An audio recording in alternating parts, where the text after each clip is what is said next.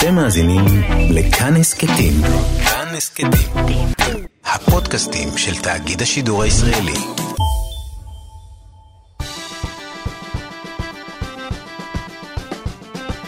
מה שקורה עם שירי לב-ארי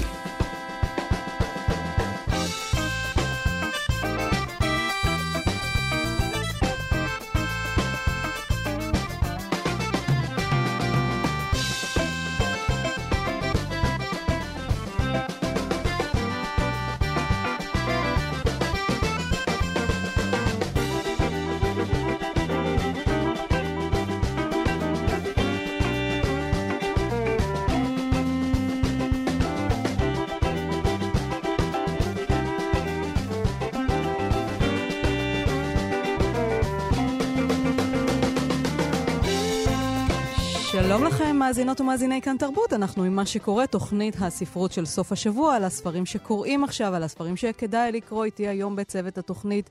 בר צ'פט על ההפקה, יבגני לזרוביץ' של הביצוע הטכני, ואנחנו יוצאים לדרך.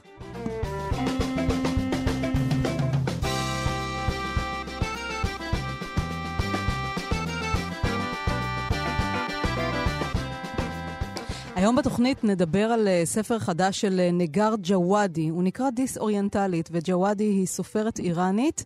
היא יושבת uh, באירופה בשנים האחרונות, ספר ביקורים מרשים, יפה ומרגש. על סיפור המשפחה שלה באיראן. נפלאות הטיפשות, כך נקרא הספר שמפרסם שלמה קניאל. נפלאות הטיפשות, מה הם מעשים טיפשיים וכיצד נוכל לזהות אותם ולהימנע מהם. אחר כך אה, נדבר על יום השפה העברית עם הדוקטור סמדר כהן, הלשונאית שלנו כאן בכאן, ולבסוף 50 שנה למותה של לאה גולדברג. אבל לפני כן, רשימות רבי המכר, מה קוראים עכשיו? בתחום הסיפורת, בסטימצקי אפשר למצוא את איטלקית למתחילים של קריסטין הרמל, ואחריה הסוד האחרון של אימי סנואו מאת טרייסי ריס, ובמקום השלישי ספר מתח של גרג הורוביץ, מתוך האפלה. בתחום אה, ספרי הקריאה בצומת ספרים, את הרשימה פותח הלב תמיד זוכר של יאן פיליפ סנדקר, שפרסם את אה, אומנות ההקשבה לפעימות הלב, ואת הספרים שבאו אחריו, וזה אחד מתוך הסדרה הזאת. אחר כך אפשר למצוא את חולות נודדים של שרון צוהר, ספר uh, רומן רומנטי. מה שחדש ומעניין ברשימה של צומת ספרים זה שנכנסו אליה ספרים חדשים. למשל, המצאות מזדמנות של אלנה פרנטה, שזה קובץ uh, מאמרים שהיא פרסמה בגרדיאן על נושאים שונים. עסקנו פה בתוכנית בספר הזה, המצאות מזדמנות של פרנטה. אחריו uh, עוד ספר מסעות של סופרת איטלקיה אחרת, מדור אחר, נטליה גינצבורג, עם המידות הקטנות, זה ספר מסעות יפהפה. ואחריהם פעמון הזכוכית של סילביה פלט בתרגום חדש, גם הוא ברשימת רבי המכר של צומת ספרים. ברשימה של החנויות הפרטיות, שלג של רונית מטלון, אחריו הספר של נטליה גינזבורג, המידות הקטנות, ובמקום השלישי, שנות העונש המאושרות. אה, זה ספר של אה, פלר יאגי. זאת סופרת שוויצרית שכותבת באיטלקית, רומן שמספר על השנים שבהן בילתה בפנימיות אה, לבנות בשוויצריה. אנחנו עוברים לספרי העיון, בסטימצקי, הספר שהייתם רוצים שההורים שלכם יקראו והילדים שלכם ישמחו שקראתם את פיליפה פרי, זה ספר על חינוך ילדים ברוח קצת אחרת. אחריו מועדון החמש בבוקר של רובין שרמה, וחוכמת האדישות, גישה בלתי צפויה להצלחה בחיים מאת uh, מרק מנסון. אז מאדישות אנחנו עוברים לטיפשות, כי הספר של שלמה קניאל, נפלאות הטיפשות, שאנחנו נעסוק פה בתוכנית היום, uh, גם הוא ברשימה של uh, רבי המכר בתחום ספרי העיון בצומת ספרים, וגם מוקף באידיוטים, עוד ספר על טיפשות של תומאס אריקסון.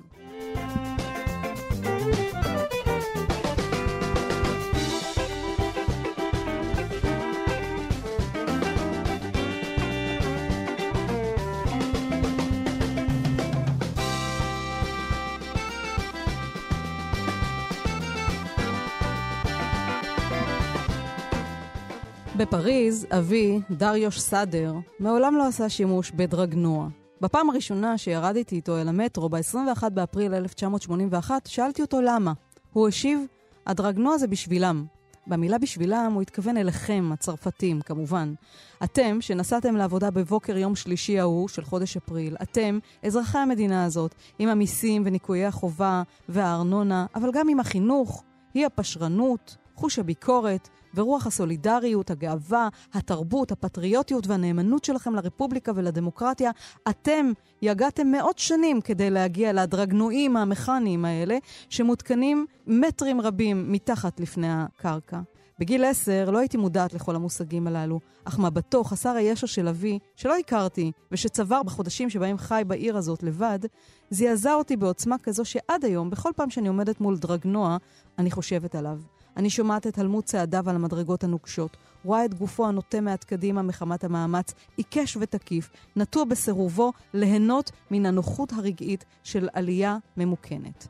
כך נפתח uh, ספרה של נגר ג'וואדי, דיס-אוריינטלית, כך נקרא הרומן הזה, הוא מופיע עכשיו בעברית בהוצאת uh, חרגול, תורגם מצרפתית בידי uh, רמה איילון, והספר הזה הוא בעצם uh, רומן ביקורים של uh, ג'וואדי, שהיא סופרת ממוצא איראני.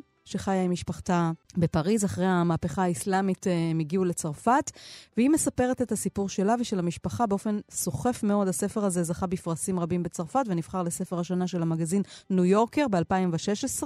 ואנחנו נאמר עכשיו שלום לעיתונאית גבי לוין. שלום. אז הספר הזה בעצם מסופר מנקודת מבטה של הגיבורה, קימיה סאדר, גיבורת הספר, והיא מספרת על עצמה, על המשפחה, על אבא שלה, שהייתה מאוד קשורה אליו. היא מתארת גם איך הם נמלטו ממשטר האייתולות בסוף אה, שנות ה-70, תחילת ה-80. היא והאימא ושתי האחיות רכובות על סוסים דרך ערי כורדיסטן המושלגים אל הארץ המובטחת מבחינתם היא צרפת. סיפור אמיתי במקרה הזה, יש בספר הזה הרבה מאוד uh, יסודות אוטוביוגרפיים, אבל הספר, לספר היא קראה דיסאוריינטלית, וזה אומר הכל. כי לג'וואדי אין תחושת שייכות למקום אחד. טוב, אמרת את הכל. עכשיו תורך. עכשיו תורי. דיסאוריינטלית זה גם לא אוריינטלית, אבל גם דיסאוריינטד. זאת אומרת שהיא עוד לא מבינה מה הכיוון שלה, מה השייכות, מה... היא לא מבינה את מקומה בחברה הצרפתית. ומאוד מוצא חן בעיניי שהתחלת אה, את, ה... את הפינה עם הדרגנוע, מכיוון ש... מדרגות נאות, נאמר רק למאזיננו, למי שאת לא... מדרגות נאות, כן. בדיוק. כי זה, זה מצמרר, זה מחמיר לב, הסיפור הזה. אותו דריוש שמגיע לצרפת, שבה היא למדה, ושמה התחנך אל רוח החופש וה... המידות ההומניטריות.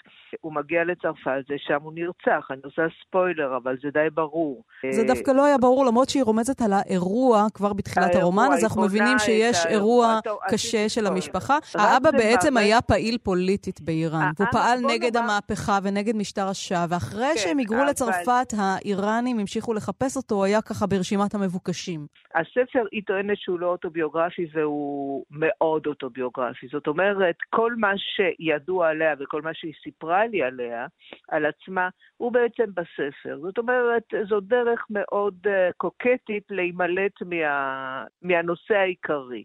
זה ספר אוטוביוגרפי, אמנם לא היו לה שתי אחיות אלא אחות אחת, לא הייתה לה סבתא ארמנית, אבל אה, רוב היתר זה אחד לאחד. היא בילתה את ילדותה באזור היפהפה הזה שהיא מתארת, מזנדרן, בצפון איראן, בגבול הרוסי, על סף הים הכספי, בבית של המשפחה שבו נפגשו כל הילדים והדודים. יש לה דודים ממוספרים מ-1 עד 6, האחים של אביה, שהיא קוראת להם דוד מספר 1, 2, 3, אביה היה מספר 4. ושם היא מגלה עולם יפהפה ש- שמזכיר מאוד את תולדות המשפחה שהם מאותו אזור, ממזנדרן.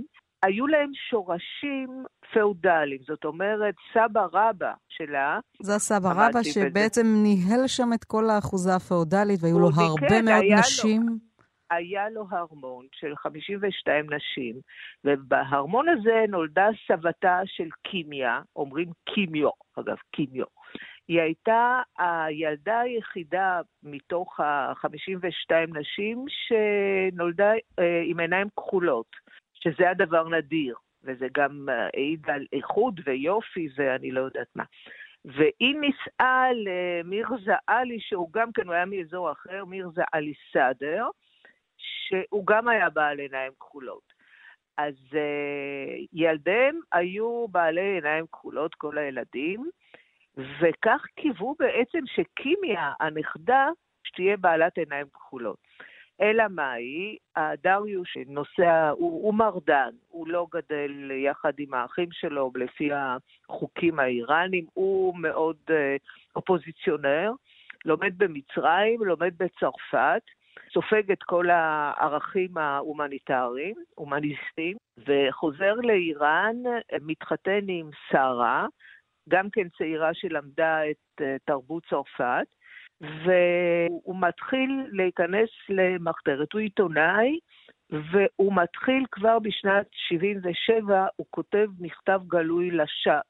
לשאה הפרסי, מכתב שמתפרסם בעיתונו, שם יש לו מדור יומי, והוא יוצא נגד הדיקטטורה של השאה, כי שכחנו, עכשיו נראה לנו השאה הטוב לעומת האייתולה חומייני שהגיע אחר כך, אבל הוא, הוא גם כן היה רודן לא קטן והשליט אה, משטר נוראי, משטר של דיכוי ועינויים ומעצרים אה, פוליטיים ומה לא. הוא כותב מכתב פתוח ונכנס למחתרת. ולאחר מכן, כאשר המהפכה הכפולה, בעצם המהפכה שהתנהלה במשך ארבעה חודשים בשנת 79. אה, השאה נאלץ לעזוב את איראן בינואר 79, ובראשית פברואר 79 חוזר לאיראן האייתולה חומייני אחרי גלות של 15 שנים. רוב הזמן הוא היה בנג'אף בעיראק. כן. ולאחר מכן ממשלת צרפת מקבלת אותו בזרועות פתוחות, את האייתולה חומייני, שהוא מבלה שם יותר משנה, כולל הנשיא מיטרן, הוא עוד לא היה נשיא, אבל הפילוסופים, סארטרה ומישל כן. פוקו, עולים אליו לרגל. גבי, אני הייתי רוצה לחזור לעלילה של הספר, לעלילה המשפחתית הזאת. אז כמו שציינת קודם, האבא באמת יורד למחתרת, הוא למעשה נשאר שם עד סוף חייו, אבל היא מתארת את האבא כאישיות כריזמטית, חכם, עמוק, אומר לה המון דברים שהשפיעו עליה כל חייה, וגם היא מאוד קשורה אליו. היא הייתה הבן שלא היה לו, כן, כן מה שהיא מתארת כן, בספר. כן. היא קצת גדלה כטומבוי, כי הוא נותן לה לרחוץ את המכונית שלו, והוא לוקח אותה לקניות איתו. כי ו... הוא לא מסכים, הוא לא רוצה להכיר להכיר בזאת שזה בן. אמנם, וזה מאוד יפה, זה דווקא שייך לעלילת הספר, כי הספר מסופר גם ברוח אותם הסיפורים העממיים שמתגלגלים כאילו על, ה, על רקע אירועים, אה, אירועים היסטוריים, אירועים פוליטיים. קימיה נולדה ביום שסבתה נור מתה. באותו בית חולים. והיא נולדה קצת אחרת. היא נולדה קצת אחרת, אבל הסבתא, שכולם חיכו שזה יהיה בן, גם היה לו שם. היא הייתה צריכה להיות בן וגם קנו בגדים כחולים בשביל אותו תינוק שייוולד. ובאותו שעה לפני שהיא נולדה, מתה סבתה נור באותו בית חולים. אז הסבתא הארמנית רואה מיד שהיא שונה. קודם כל, היא לא נולדה עם עיניים כחולות, היא נולדה עם עיניים שחורות. ושחומה. בית היא שחומה. היא בעצמה מעידה אחר כך שהיא לבושה, בצילומים המשפחתיים, היא לבושה בבגדים הכחולים והיא נראית כמו חציל בשל, כן. ככה היא מתארת את עצמה. והסבתא הארמנית החליטה שהיא הייתה צריכה להיות בן, אבל ברגע האחרון הנשמה של נור נכנסה בה, ואז היא חצי אישה, חצי גבר, ובאמת היא לסבית. היא מגלה את אה, המיניות שלה, היא מספרת היא... מאוד יפה על ההתבגרות שלה, ועל השלב הרוקנרול בחיים שלה, ועל ההיכרות עם, עם נשים, עם חברות, ובאמת את הגילוי ה... המיני הזה, שהיא נמשכת כן, לנשים. כן. עכשיו היא עוד מספרת בהיסטוריה המשפחתית, אביה ברח, מ... עזב את איראן ב... לפני המשפחה. הוא ברח מכיוון שהאייתולה חומייני הטיל עליו אה, פתווה. והמשפחה, האם ושלוש הבנות שלה, עוברות במחתרת את ערי הכורדיסטן בלילות מושלגים, בבריחה שהיא מאוד אה, מאוד טראומטית לקימיה וגם לנגר בעצם, שהיא מספרת בזיכרונות שלה. היא מספרת בזיכרונותיה שהיא זוכרת את זה, את המעבר הזה בהרי הכורדיסטן, את הבריחה. היא חושבת על משפחת פון טראפ מצלילי המוזיקה, כי זה סרט שהם ראו בלופ באיראן. והיא נזכרת במשפחת פון טראפ, מריה והילדים והאבא שבורחים דרך הרי הטירול. וככה היא זוכרת את הבריחה, אבל היה עוד אלמנט טראומטי מבחינת קימיה, כי האימא אה, זורקת אותה מהסוס שלה. היא לא רוצה בה. היא לא רוצה בה ולא ברור למה. היא לא רוצה בה כי היא, כי היא בן, כי היא שונה, זה עדיין לא ברור, אבל היא, זאת הייתה גם טראומה. לא רק שהיא עזבה את איראן, היא עוזבת באיזשהו מקום את האימא, באותו רגע גורלי, וככה היא מגיעה לצרפת עם תחושה שהיא לא שייכת לשום דבר. אז כאן זה דבר. בעצם אה, נולדת את תחושת הדיסאוריינטליות הזאת. דיסאוריינטלית, כן, שייכות. כן, דיסאוריינטלית. היא מתארת גם מאוד מאוד יפה בספר, זה אווירת החברות, המשפחה הגדולה של השכנים. וזה מאוד מורגש גם בסרטים של אה, פרדי. כן, אסגר פרהדי, כן, כן, על השכנים הטובים כן, שאפילו לא נועלים את הדלת. לא נועלים את הדלת, אה, השכן הקרוב ביותר אליהם, שהוא כמו אח למשפחה עם משפחתו, הוא מתקין כבלים לשתי המשפחות והם רואים יחד סרטים אה, לילדים ובלילות סרטים יותר למבוגרים. זה פשוט מין, מין אווירה משפחתית. שכנים מסתירים את המשפחה ברגע שמתחילות הרדיפות של אה, חומייני. אז את כל האווירה הזאת של ביחד, היא עוזבת כשהיא מגיעה לצרפת, ושם האבא לא עולה במדרגות הנאות, כי הוא לא שייך, כי הוא יודע זה בשבילם. זה בשביל אותם הצרפתים שלא יעמדו לצידו ברגע הגורלי, כן. בדקות האחרונות של חייו. שנותנים לדברים להתרחש, כפי שנתנו לדברים להתרחש בתקופת האייתולה חומייני, כשה... השמאל עלה אליו לרגל, כולל מישל פוקו. אז uh, גבי הילך בריאיון היא סיפרה שהיא בעצם אולי לא שייכת לשום מקום, אבל מרגישה שייכת לכל מקום, לא רק uh, למקום אחד, וגם היא מספרת על זמן ההווה של הגיבורה, שעוברת טיפולי פוריות כדי לעשות ילדים לבד, כי האמא אומרת לה, אל תוותרי על הילדים, הם הנחמה היחידה. אולי מילה אחת כן. רק על אה, ג'וואדי, שהיא תסריטאית. אז אני אספר, כן. אני, אני בקשר כמעט יומיומי נשארנו מאז הרעיון. בעיקר בגלל uh, רצח סולימני. ואני uh, כתבתי לה שזאת אולי תקווה חדשה, מי יודע, אולי יש שינוי, והיא שומרת על אותה פסימיות, והיא חוזרת גם בספר, אבל גם היום.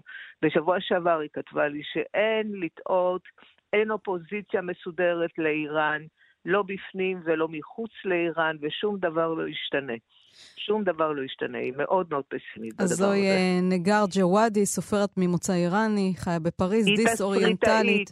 כן. היא תסריטאית, היא קולנוענית. בספר היא מופיעה כרוקיסטית ועורכת מוזיקה. כן. ודי-ג'יי, אבל בחיים היא תסריטאית ובימאית.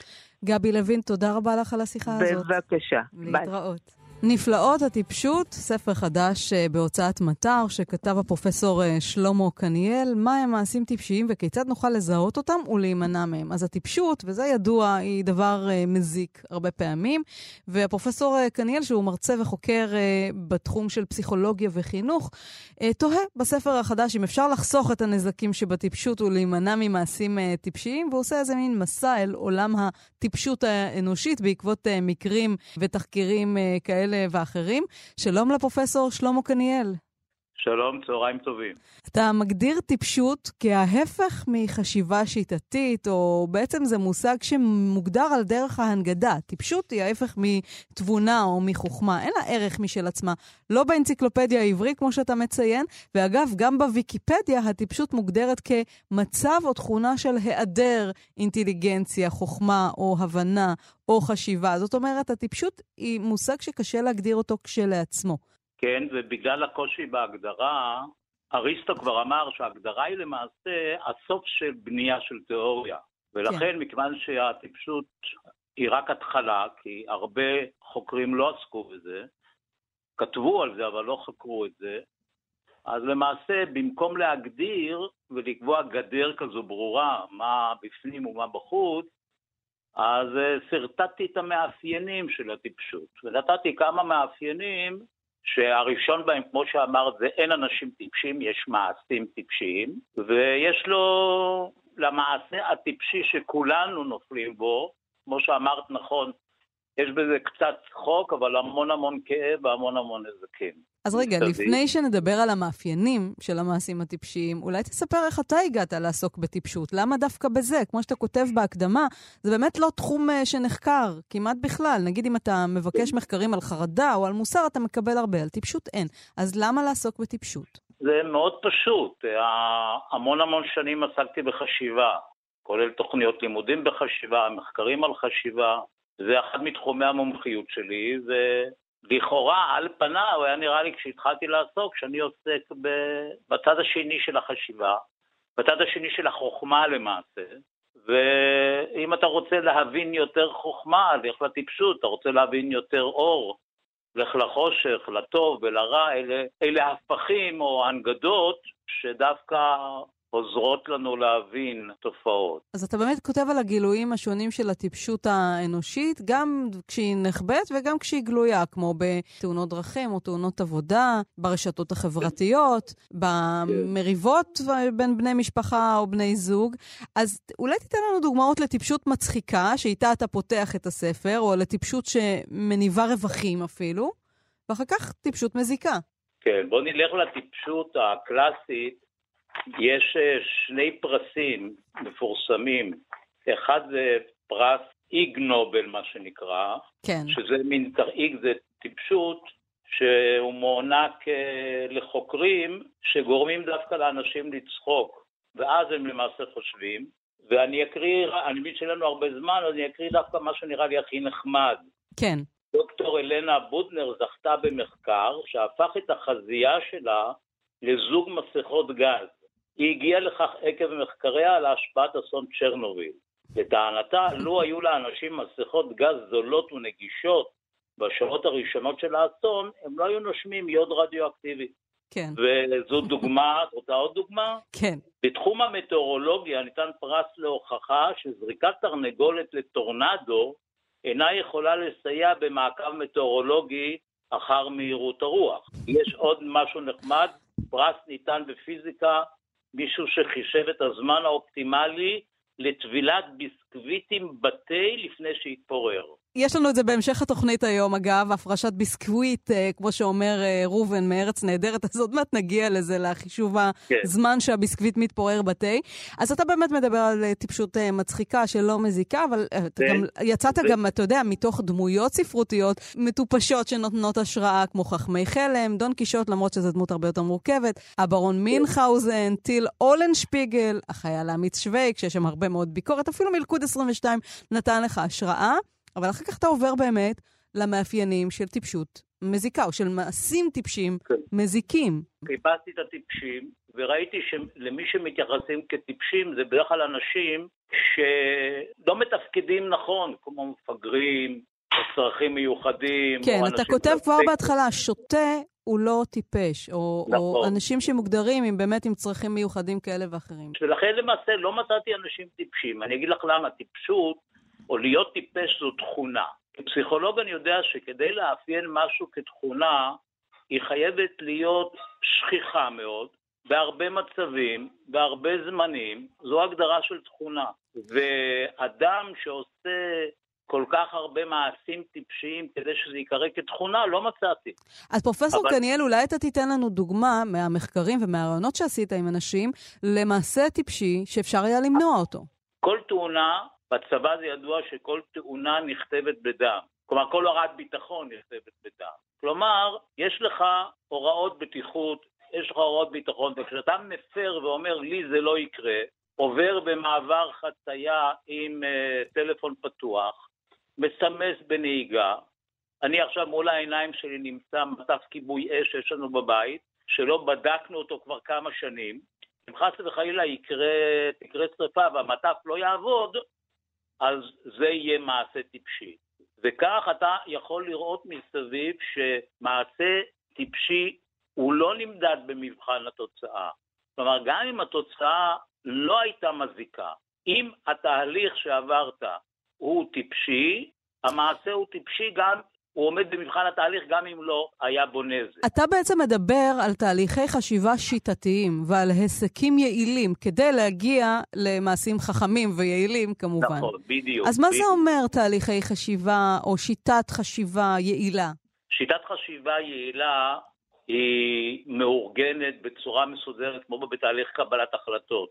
אתה מגדיר את הבעיה, מנמק אותה, אוסף נתונים, מארגן, יוצר חלופות, שוקל אותם לכאן ולכאן, ובעיקר, וזה אחד המאפיינים, כל התהליך הזה של חשיבה שיטתית שגם נגמר במשוב, ומלווה ברפלקציה, באינטרוספקציה אישית, הוא למעשה מעמיד אותך במצב של בחירה, ובמצב שיש לך ידע על הבחירה. זהו, זה, זה קצת קשה להגיע למצ... למצב של בחירה נכון. כשאתה בלחץ. אתה מדבר על הרבה גורמים ל...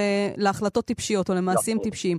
למשל, להיכנס למצבי לחץ שמעוררים כעס, או אשמה, או בושה, נטילת סיכונים מיותרים עקב התמכרויות שונות, אומץ נכון. וגבורה שנכשלו במבחן התוצאה, אתה מדבר על בורות מרצון, על בעיות בקשב וריכוז, על נאיביות, על היסחפות אחרי המון המון המון גורמים באמת להתנהגות אה, טיפשית, אבל תן לנו טיפים איך אנחנו יכולים להימנע, או לפחות לצמצם. את העיקר שכח, וזה א', לא לשפוט את הזולת כטיפש או כמעשה טיפשי, ואם כבר אתה מוכרח, אז תיכנס לנעליים שלו. כלומר, הספר יש לו גם איזשהו מסר ערכי.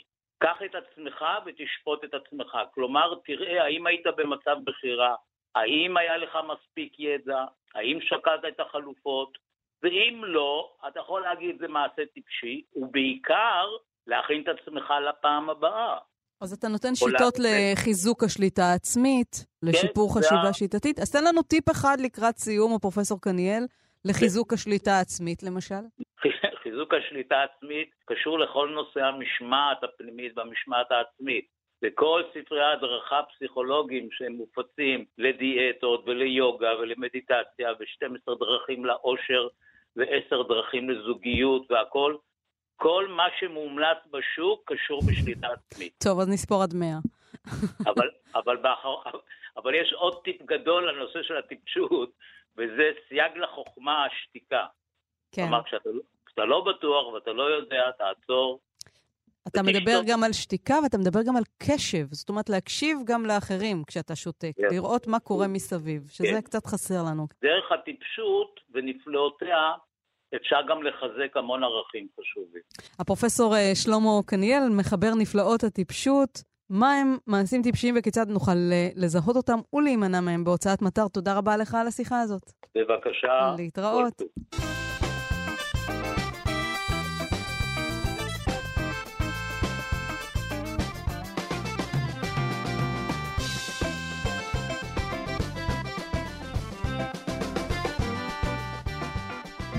היום מציינים את יום השפה העברית, שחל מדי שנה בכ"א בטבת. השנה זה יוצא ביום שבת, אז אנחנו חוגגים את זה היום. כ"א בטבת הוא יום הולדתו של אליעזר בן יהודה. אז עכשיו אנחנו נדבר עם סמדר כהן, הדוקטור סמדר כהן, הלשונאית שלנו כאן בכאן. שלום סמדר. שלום שירי. איך אליעזר בן יהודה הפך למיתוס הזה של מחיי השפה העברית? הרי הוא דווקא לא חידש הרבה מילים, היו כאלה שחידשו יותר מילים ממנו, למשל ביאליק או שלונסקי.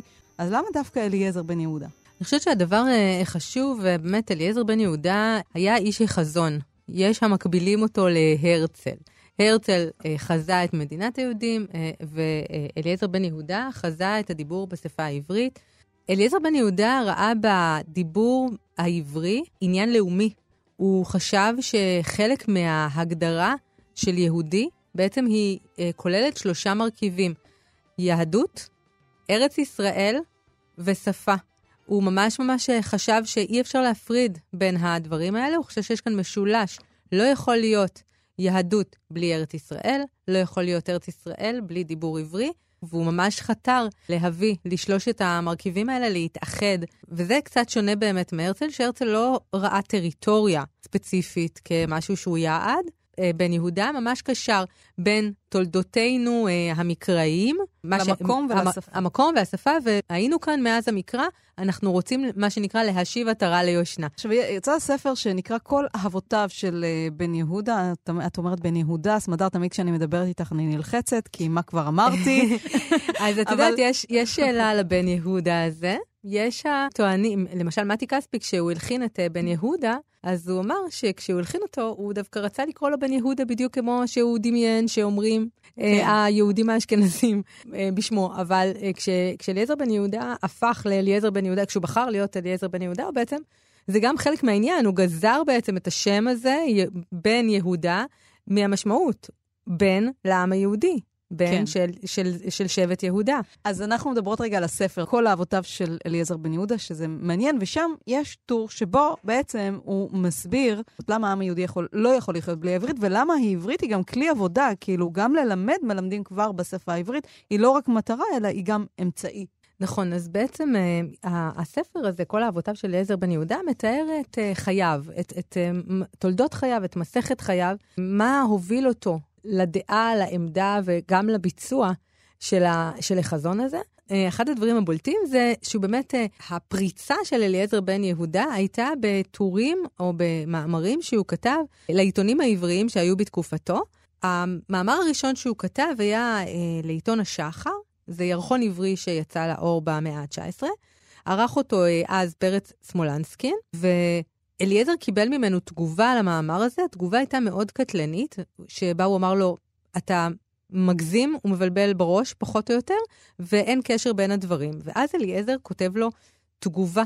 והוא אומר, אם עדיין נותרה בנו תקווה להיוושע, אם לא התייאשנו לחלוטין מקיום לאומי, עלינו לבחון מקרוב את עתידה של אומה זו אחרי שתיוולד מחדש. אם אנו מדברים בלי לשונות, לשונות ניכר כולן, אנו מסוגלים לדבר עברית מחר, כי זאת היא תקוות הגאולה. אם אנו רואים את בני הנוער בימינו נוטשים את לשונם העתיקה, הרי זה מפני שהם רואים אותה מתה וחסרת תועלת. כל עמלנו לנסות לשכנעם בערכה יהיה לשווא, מפני שרק עברי עשוי לגשש אחר לשונו. הבה נחיה את השפה ונשים אותה בפיות צעירינו, והם לא יבגדו בה לעולם. אך לא נוכל להחיות את הלשון העברית, אלא בארץ שהעברים הם רוב תושביה.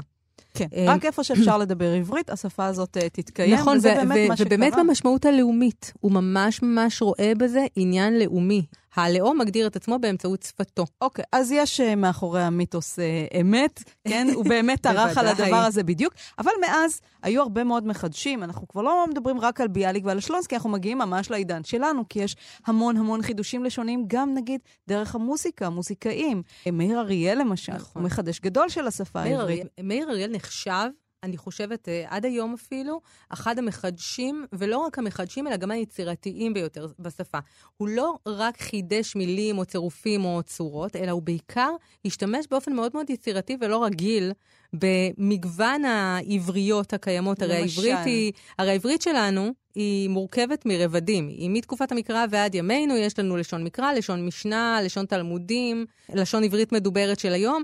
יש בה המון המון המון סוגים של עבריות, ומאיר, ומאיר אריאל הצליח לגבש בבת אחת לשיר אחד או לשורה אחת את, את הכל יחד. ו- ועל שום כך, אגב, יש על שמו פרס ליוצרים ויצירתיות בשפה, שמוענק בכל שנה אה, מאז מותו במסגרת הכינוס לשון ראשון כן. בראשון לציון. שתכף מתקיים. ש... נכון, שמתקיים בעוד שבוע, שלושה שבועות. ו- כנראה. ויש עוד מחדשת שלא חשבנו עליה כמחדשת אה, לשונית, והיא רבקה מיכאלי. נכון, אז רבקה מיכאלי וגם נעמי שמר וגם אה, אה, רבים אחרים, שוב בני ימינו, חידשו מילים אגב אורחה, כלומר, לא כאלה שהתכוונו אולי לחדש, למשל, אבל... דוגמאות. נגיד, רבקה מיכאלי, אחד הדברים הידועים והאהובים שלה זה להיט. אה, כן. היא חידשה את המילה להיט, שעד אז קראו לו שלאגר. וזה גם קרה כנראה במקרה, היא פשוט השתמשה בזה בסיבה למסיבה, ומאז זה פשוט הפך להיות ללהיט. המילה... כן, זה הפך להיות להיט. עכשיו אני רוצה להגיע איתך אל אה, מחדש השפה העברית האולטימטיבי, ערן זרחוביץ'. בוא נשמע משהו. דודי, לקראת כלה, לקראת כלה. ערב טוב לכל המסתכלים. כמעט פסח כשר לכולם. עוד מעט נתלבש בעוד יותר לבן, נתיישב כל בני ישראל באוטו עם מרק רותח על הברכיים, ונשב נסובים ועד גלילות ברכב, מזדחלים לארוחות החג. בימים שלפני הסדר, מצווים אנו להיפטר מכל החמץ שברשותנו. אחת הדרכים היא למכור את החמץ לגוי. שלום, אמיר. אהלן וסהלן. אהלן וסהלן לן. אמיר הוא נוכרי וגר, והוא יקנה ממני את כל החמץ ויחזיר לי אותו אחרי הפסח. רק לוודא, אמיר, אתה גוי משני הצדדים, נכון? כן, אה, מוסלמי. אה, לא חשוב מאיזה עדה. בסדר, יאללה, אז בואו אה, בוא נסיים את החשבון. היה לנו ככה, היה לנו חמש פיתות מהקפאה, חצי לחם פרוס,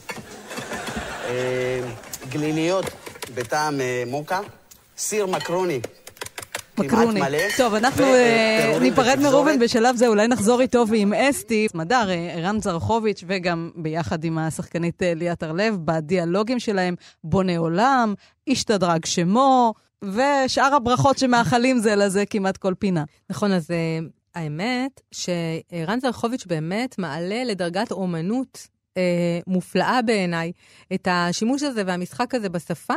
זה משהו שאנחנו מכירים אותו הרבה מלשון ההומור, אנחנו יודעים שהומור משחק בשפה, זה חלק מהעניין שלו, של למצוא אה, אה, כל מיני דרכים של דו-משמעות וכאלה, אבל אצל זרחוביץ' באמת יש איזשהו אה, עניין של המרה.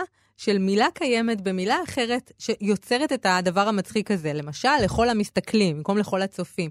עצם העניין הזה של שבירת המוסכמות, של שבירת הדברים המובנים מאליהם, ההרכבים הב- הברורים והכבולים האלה שאנחנו מכירים שנים, ערב טוב לכל הצופים, פתאום ערב טוב לכל המסתכלים. למשל, אה, בונה עולם. בונה עולם, בעצם איזושהי פרפרזה על בורא עולם. אבל זה כמעט מתקבל על הדעת, כי הוא באמת מתקב- גם בנה את העולם. ממש מתקבל על הדעת. אותו הדבר השתדרג שמו, זה השתבח שמו, רק בלשון עברית אה, ימינו. אה, ואם נלך כאילו עוד לאחור, אז אני חושבת שאולי הבולטת שעשתה דברים דומים לזה הייתה אה, בזמנו, הייתה לימור, של. העם נקעה, כן. נקעה רגלו ודברים נקעה, אה, כן. מהסוג הזה. כן. ששוב, לוק- לוקחים ביטויים קיימים, לוקחים מבנים כבולים ו, ש, שאנחנו מכירים אותם באופן מסוים, עושים בהם איזשהו טוויסט, איזשהו שינוי לא צפוי, והדבר הזה הופך את זה גם ליצירת אומנות באמת מפוארת, וגם נותן לנו איזושהי התבוננות של הפירוק הזה. זה בעצם, אני חושבת שאחד הדברים אולי המעניינים בזה, זה שזה מפרק לנו את, ה, את הצירוף הכבול, שכבר אנחנו לא מבינים את המרכיבים כן, שלו. זה עושה הזרה לשני- לשפה המוכרת. נכון, גם עזרה לשפה המוכרת, אבל גם נותן לנו בעצם יכולת להבין מהם, מהם המרכיבים שמהם נוצר הצירוף הכבול הזה, שאנחנו כבר מכירים אותו ואומרים אותו בקבוע.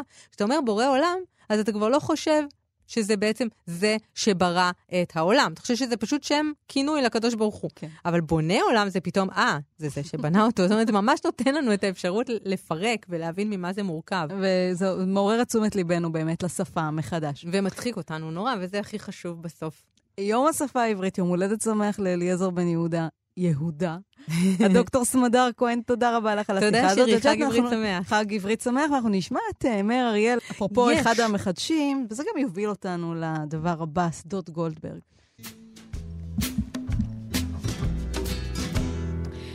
אז אה, זה שדות גולדברג של אה, מאיר אריאל, הסופר והמוזיקאי איתן דרור פרייר, שהוא מחובר מאוד לשירים, לסיפורים וליומנים של לאה גולדברג. אתמול, 15 בינואר, מלאו 50 שנה למותה. שלום איתן.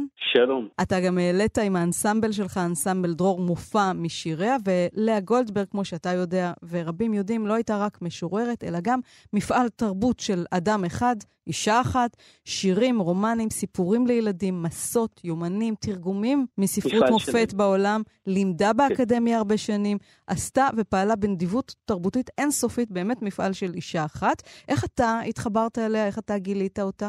אני גיליתי אותה כי קיבלתי ספר שירים שלה לגיוס, זוטה, הקטן הירוק, וכשפתחתי אותו נתקלתי בשיר לתמונת אימא, ו- והשיר אה, ייבש אותי.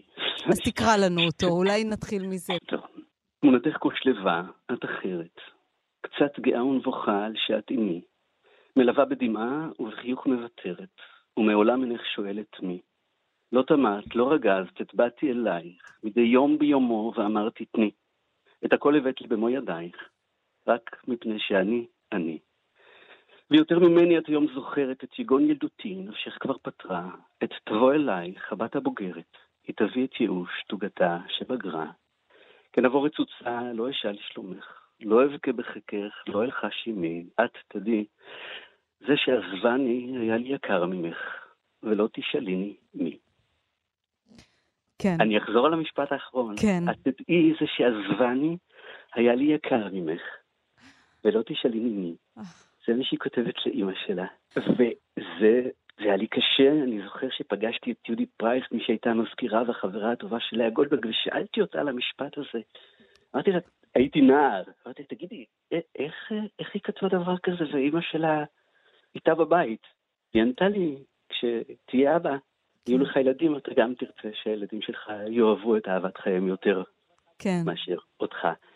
והיום בגילי המבוגר, אני לגמרי, אני אמנם בלי ילדים, אבל, אבל אני לגמרי מבין את המשפט הזה. אז איתן, אנחנו שומעים ברקע את הביצוע שלכם, של אנסמבל דרור למשרי ארץ אהבתי, ואני רוצה לשאול אותך אולי לקראת סיום, לרומן האחרון שלך, שמספר על ילדות, ילדות בירושלים ובית ספר והסביבה.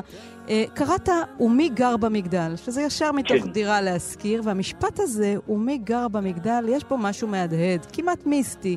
מה זה המגדל הזה? כמו הנשר, כן? מהסיפורים של רבי נחמן. הוא צרוב בתודעה של דורות רבים, נכון? כן. את לפעמים יושבת מול חברה, אני לפעמים יושבת מול חברה ופתאום אנשים יתחילו להגיד, רגע, בקומה השלישית חתולה כושית, מי בקומה הרביעית? נכון. זאת אומרת, המגדל הזה הוא, הוא, הוא, הוא, הוא, הוא בחיים שלנו לגמרי. אני רק חושב שזה לא אותו מגדל.